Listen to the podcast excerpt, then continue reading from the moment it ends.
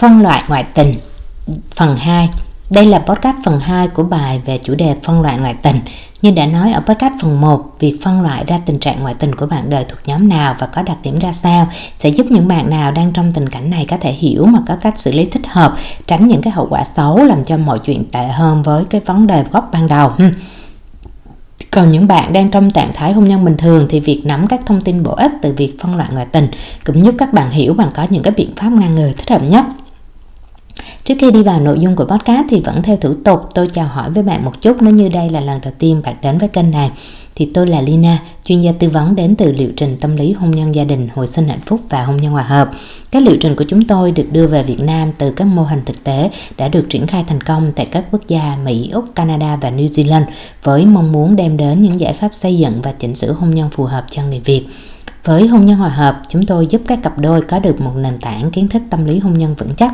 để có thể song hành hòa hợp, ngăn ngừa và đẩy lùi đi các nguy cơ đổ vỡ. Với hồi sinh hạnh phúc, chúng tôi cung cấp giải pháp chỉnh sửa cho những ai đang gặp phải những cái vấn đề trục trặc hôn nhau, hay đang phải đối mặt với khả năng ly hôn vượt qua được giai đoạn khủng hoảng và hồi sinh lại hạnh phúc.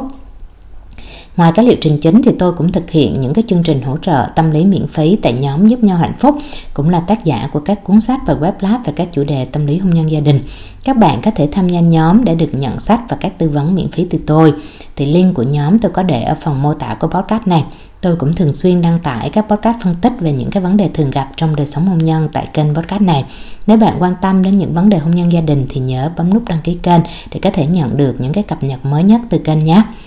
Chào hỏi vậy đủ rồi ha, ta quay trở lại với nội dung của podcast. Ở lần trước tôi đã nêu 4 đặc điểm của 4 loại ngoại tình. Ngoại tình một đêm, ngoại tình tư tưởng, ngoại tình vì xét và ngoại tình vì yêu. Bạn nào chưa nghe phần 1 thì tìm lại podcast đó trong danh sách phát ngoại tình của kênh này. Giờ chúng ta sẽ đi vào phân tích của ba loại ngoại tình tiếp theo. Đó là ngoại tình với mối quan hệ mở, ngoại tình giải thoát và ngoại tình trên thế giới ảo. Bắt đầu nhé! Rồi, ngoại tình với quan hệ mở là gì? Thì đây là loại ngoại tình phổ biến nhất trong xã hội ngày nay, trong bối cảnh con người ta ngày càng đề cao cái tôi cá nhân và để những cái nhu cầu của bản thân điều khiển cái hành vi của mình. Thì những người này có những mối quan hệ mới trong một cái tâm thế là không muốn hay là chưa muốn bỏ gia đình, kiểu như muốn có thêm chứ không có bớt. Có những trường hợp vợ chồng đang hạnh phúc, nhưng mà bởi vì bản tính tham lam nên người ta vẫn có thể ngoại tình nếu như là có cơ hội và nghĩ rằng là cái việc làm của mình nó sẽ không bị bại lộ. Ừ. Nhưng thông thường nhất là loại ngoại tình này xảy ra khi bản thân mối quan hệ vợ chồng đang có những cái vấn đề gây ra cái tâm lý tiêu cực, tích tụ đối với nhau. Thì những cái tâm lý tiêu cực này nó có thể đến từ rất là nhiều nguồn, nhưng tự trung lại nó đều xuất phát từ cái việc là nhu cầu và mong muốn của nhau không được đáp ứng. Cụ thể là như là các loại sau. Ừ đó là hai bên không hiểu những cái nhu cầu tiềm ẩn trong bản thân mỗi người, hay là nhu cầu theo cái đặc trưng của giới tính, thế nên là không có đáp ứng đúng cho nhau. Ừ. Hai bên không hiểu những cái đặc trưng cảm xúc và chu kỳ tình cảm khác nhau của hai giới, thế nên là không những không đáp ứng cho nhau mà còn làm những cái điều sai lầm, động chạm đến cái tôi của nhau. Ừ rồi hai bên không hiểu cái ngôn ngữ tình yêu của nhau, thế nên là cái cách thể hiện và cách đáp ứng tình yêu lệch pha nó dẫn đến cái tình cảm ngày càng cạn kiệt đi. Hay là hai bên không chia sẻ, không giao tiếp được những mong muốn của bản thân với nhau, thế nên là cái cảm giác thất vọng nó luôn thường trực khi người kia không như mình mong muốn. Hay là hai bên có những cái vấn đề tồn động không hài lòng về nhau, nhưng không thể diễn đạt hay là nói ra được, hoặc khi có nói ra thì cũng không giải quyết được ha thế là bản thân cái mỗi cái cuộc hôn nhân á, nó đều có những cái vấn đề của nó. Nếu hai người trong cuộc không tỉnh táo nhận diện ra các trục trặc để ngăn chặn hay xử lý nó ngay từ ban đầu, thì những cái điều nhỏ như trên nó sẽ tích tụ dần dần qua thời gian. Và hai con người giảm dần cái sự kết nối thân mật và mọi thứ dần trở nên tệ hơn. Thì khi những nhu cầu bản thân không được đáp ứng nè, từ vật chất, sinh lý, tinh thần đến cảm xúc, thì con người ta sẽ có xu hướng, nhiều khi đó là vô thức thôi, có khi nó là cố tình vượt qua ngoài cái biên giới của mối quan hệ hiện tại để tìm kiếm cái sự bù đắp ở một cái mối quan hệ bên ngoài. Thí dụ như là cảm thấy thiếu thốn về vật chất, không cưỡng lại được sự hấp dẫn của danh vọng, tiền tài mà một mối quan hệ bên ngoài với một cái người ở vị trí cao hơn mang lại. Thế là một cái chặt lưỡi trước lời mời ăn tối hấp dẫn từ đối tác, hay sự rung rinh cảm động trước cái ưu ái mà sếp dành cho, hay là một món quà đúng ý từ anh giám đốc sành điệu, nó sẽ dễ dẫn người ta vào một cái mối quan hệ mới khi nào không hay ha hoặc là người ta thèm sự hứng khởi tươi mới và một chút mạo hiểm để thoát khỏi cái cuộc sống đều đều nhàn nhạt. Thích thử một cái cảm giác chinh phục mới để khẳng định mình. Tình trạng này xảy ra ở khá nhiều đàn ông. Khi mà mọi thứ có vẻ bắt đầu ổn định và đạt điểm an toàn, thì các ông lại bắt đầu dở chấn và cái độ tuổi là U50 trong phần trước chúng ta có nêu đó ha. Ừ. Rồi chẳng hạn như thấy không được tôn trọng trong gia đình, không có tiếng nói trong gia đình thì lại tìm kiếm cái sự vuốt ve an ủi hay là thể hiện cái vai trò bảo bọc của bản thân đối với người mới. Nhưng người vợ thì đã bật ngửa khi biết cái ông chồng hiền lành cục mịch chả có tài cán chả có đẹp đẽ gì.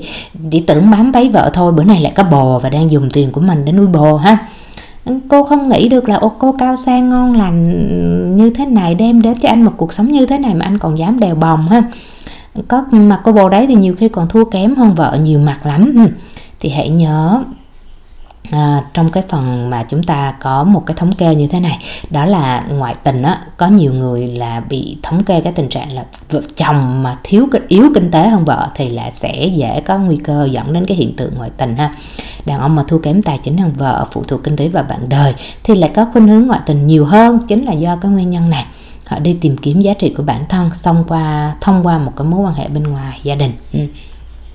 Hoặc một người mà họ cảm thấy bị chê bai, bị bỏ bê, thì họ sẽ chủ động ngoại tình để chứng minh cái sức thu hút, hấp dẫn của mình với người khác hay không? Hay là họ không cưỡng được khi thấy mình được đề cao hơn trong mắt người mới? Ừ. Hay là hai vợ chồng mà thiếu cái hoạt động kết nối chung với nhau, thì họ sẽ tìm người mới để chia sẻ những cái mối quan tâm chung và các hoạt động chung? Thì những các bạn gái tay vịn, hội mô tô hay là các em út chuyên đi hầu rượu sau chầu tennis, hay bạn nhảy đầm, bạn tập gym chung, bạn trong đội chạy chung gì đó, thì nó là thuộc dạng này ha. Hoặc là trong trường hợp vợ chồng bị khô cạn, cảm xúc tình yêu do những cái hành xử sai cách của người kia. Thí dụ như thèm được nghe những lời yêu thương khen ngợi thì chỉ nhận lại về những cái chì chiết chê, bai và đòi hỏi. Hoặc là thèm những cái giờ phút vui vẻ bên nhau thì chỉ nhận lại những cái đồng tiền khô khóc thôi. Hay là thèm có người chăm chút cho những cái điều nhỏ nhất nhưng lại không được để ý, vân vân thì đối với những người này chỉ cần bên thứ ba kia nè, dù có thể là thua kém nhiều mặt so với bạn đời hiện tại, họ đưa ra đúng cái thứ nhiên liệu tình yêu mà họ đang thiếu, thì họ sẽ dễ có cái cảm giác rung đinh say nắng và họ xa chân vào cái mối quan hệ với người đó hồi nào không hay ha. Thì có quá nhiều lý do để một mối quan hệ mới ngoài hôn nhân có thể nảy sinh như vậy. Đặc điểm nổi bật của các loại ngoại tình với mối quan hệ mới như thế này là bản thân người trong cuộc á, khi bước đầu xa chân vào nó, họ không thật sự có ý định gắn bó lâu dài và người thứ ba kia hả, nhiều khi cũng không phải là, gọi là, độc thân vô tính gì để mà họ tính đường chuyện đường dài hết.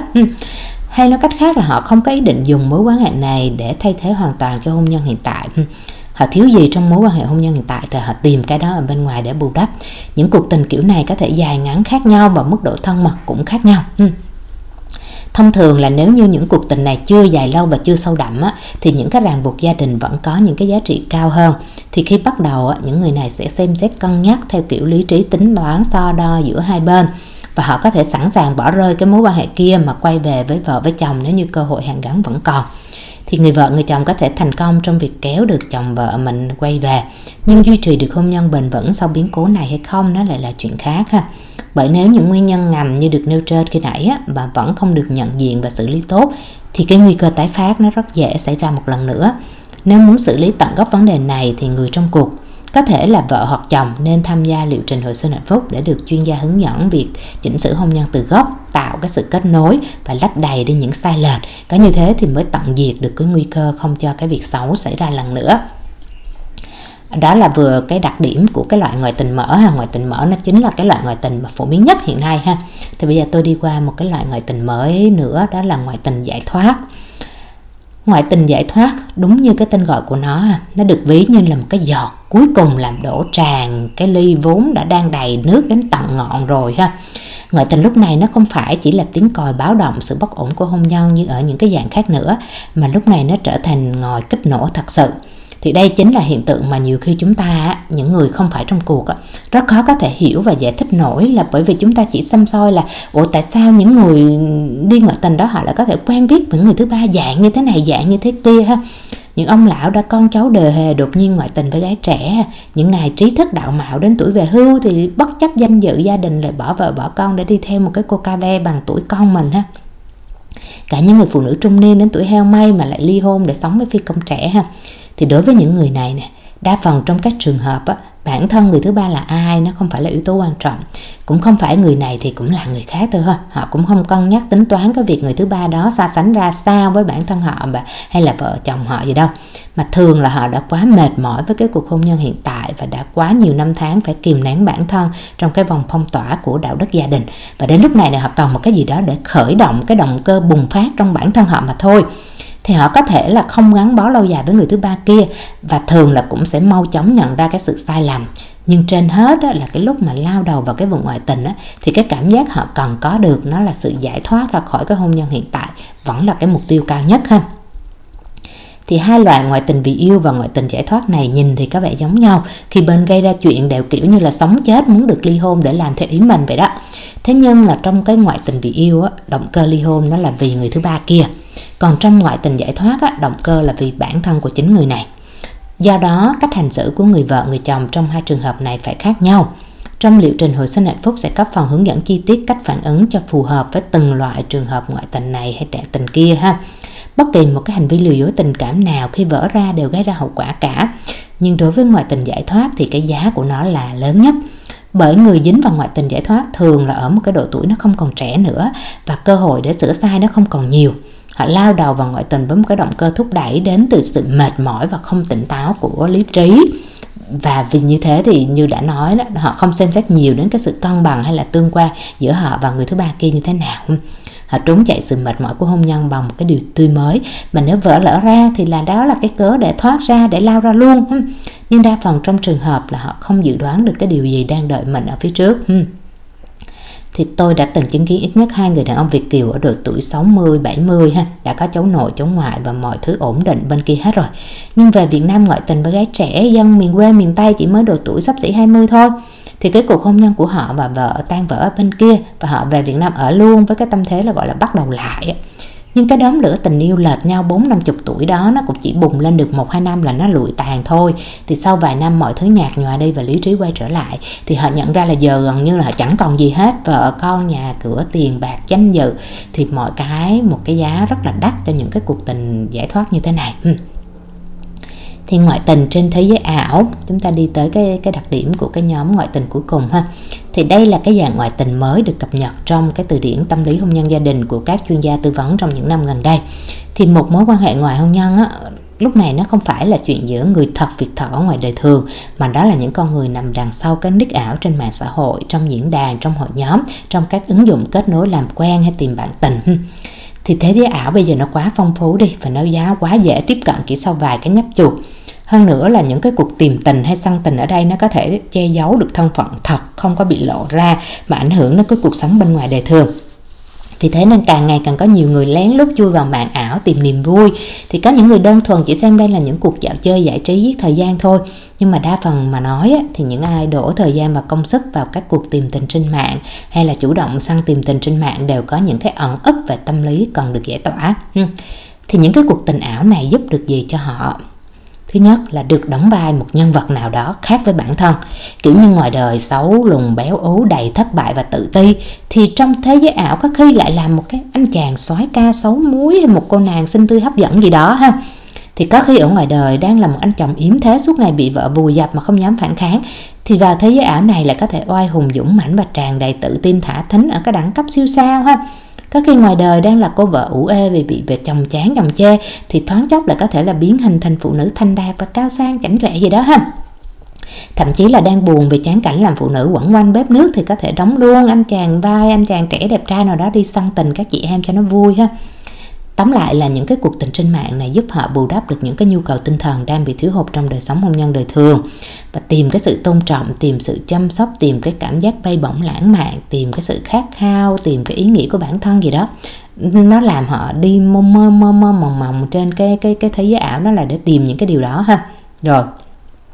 một loại nữa là họ muốn thể hiện được những cái khát khao thầm kín, kể nhảy những cái ước muốn quá dị của bản thân mà trong đời thật bình thường người đó sẽ không dám bộc lộ. Chuyện được văn tục, được nói bậy, được còi coi hình xét được nêu những cái yêu cầu quá dị qua chat xét, video xét là những thứ mà họ có thể không dám làm với bạn đời của mình hay là không dám đòi hỏi bạn đời của mình đáp ứng. Thế nên là khi không thể giống mặt và ừ, mà không muốn sợ bị ai phát hiện thì họ sẽ thoải mái bung xõa những điều này mà họ không ngần ngại gì hết ha một nhóm nữa là những người mà họ cần giải tỏa những cái ức chế về sếp mà họ đang bị thiếu thốn hay đang bị bức bối trong đời thật. Họ dùng chat sếp với một bên thứ ba để hỗ trợ cho cái việc tự sướng, hay là tìm thêm cái cảm giác hứng khởi hay cảm giác với sếp khi mà bản thân họ đang bị chai lì vô cảm với cái đời sống tình dục nhàm chán hay là không thỏa mãn của hai vợ chồng.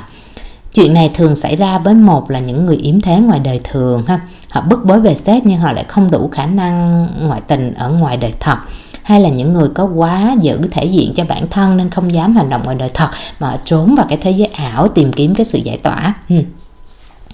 Thì cái ngoại tình trên thế giới ảo nó hơi giống ngoại tình tư tưởng ở chỗ là hai người thường chỉ tiếp xúc và trao đổi với nhau về một phần nào đó của cuộc sống thôi.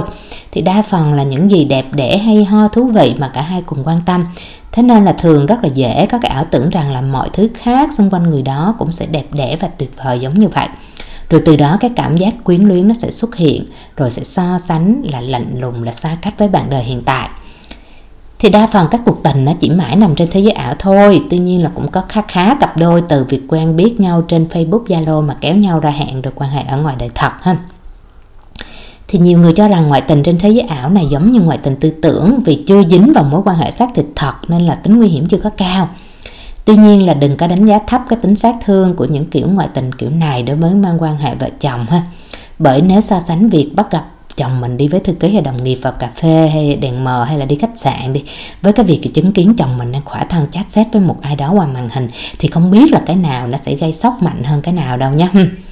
thì nhiều người vợ có thể bỏ qua và quên được chồng ngoại tình ngoài đời thật, nhưng lại không thể vượt qua nổi cái ám ảnh của những cái trò vui tình ái mà cô cho là ghê tởm của chồng trên thế giới ảo hết ha thì các cô bảo là sau khi phát hiện được sự việc thì cô thật sự hoang mang, không rõ mình đang sống với ai và người ấy nó là dạng người gì ha những gì ảo ảo thật thật kia làm cô quá sợ hãi và không thể nào an tâm quay trở lại với người đó được nữa ừ. thì chúng ta vừa đi qua phần phân loại cùng với việc phân tích nguyên nhân và đặc điểm của từng loại ngoại tình Việc phân loại này giúp bạn nhận diện nguyên nhân gốc của vấn đề dễ hơn khi phải đối mặt với một trường hợp cụ thể nào đó.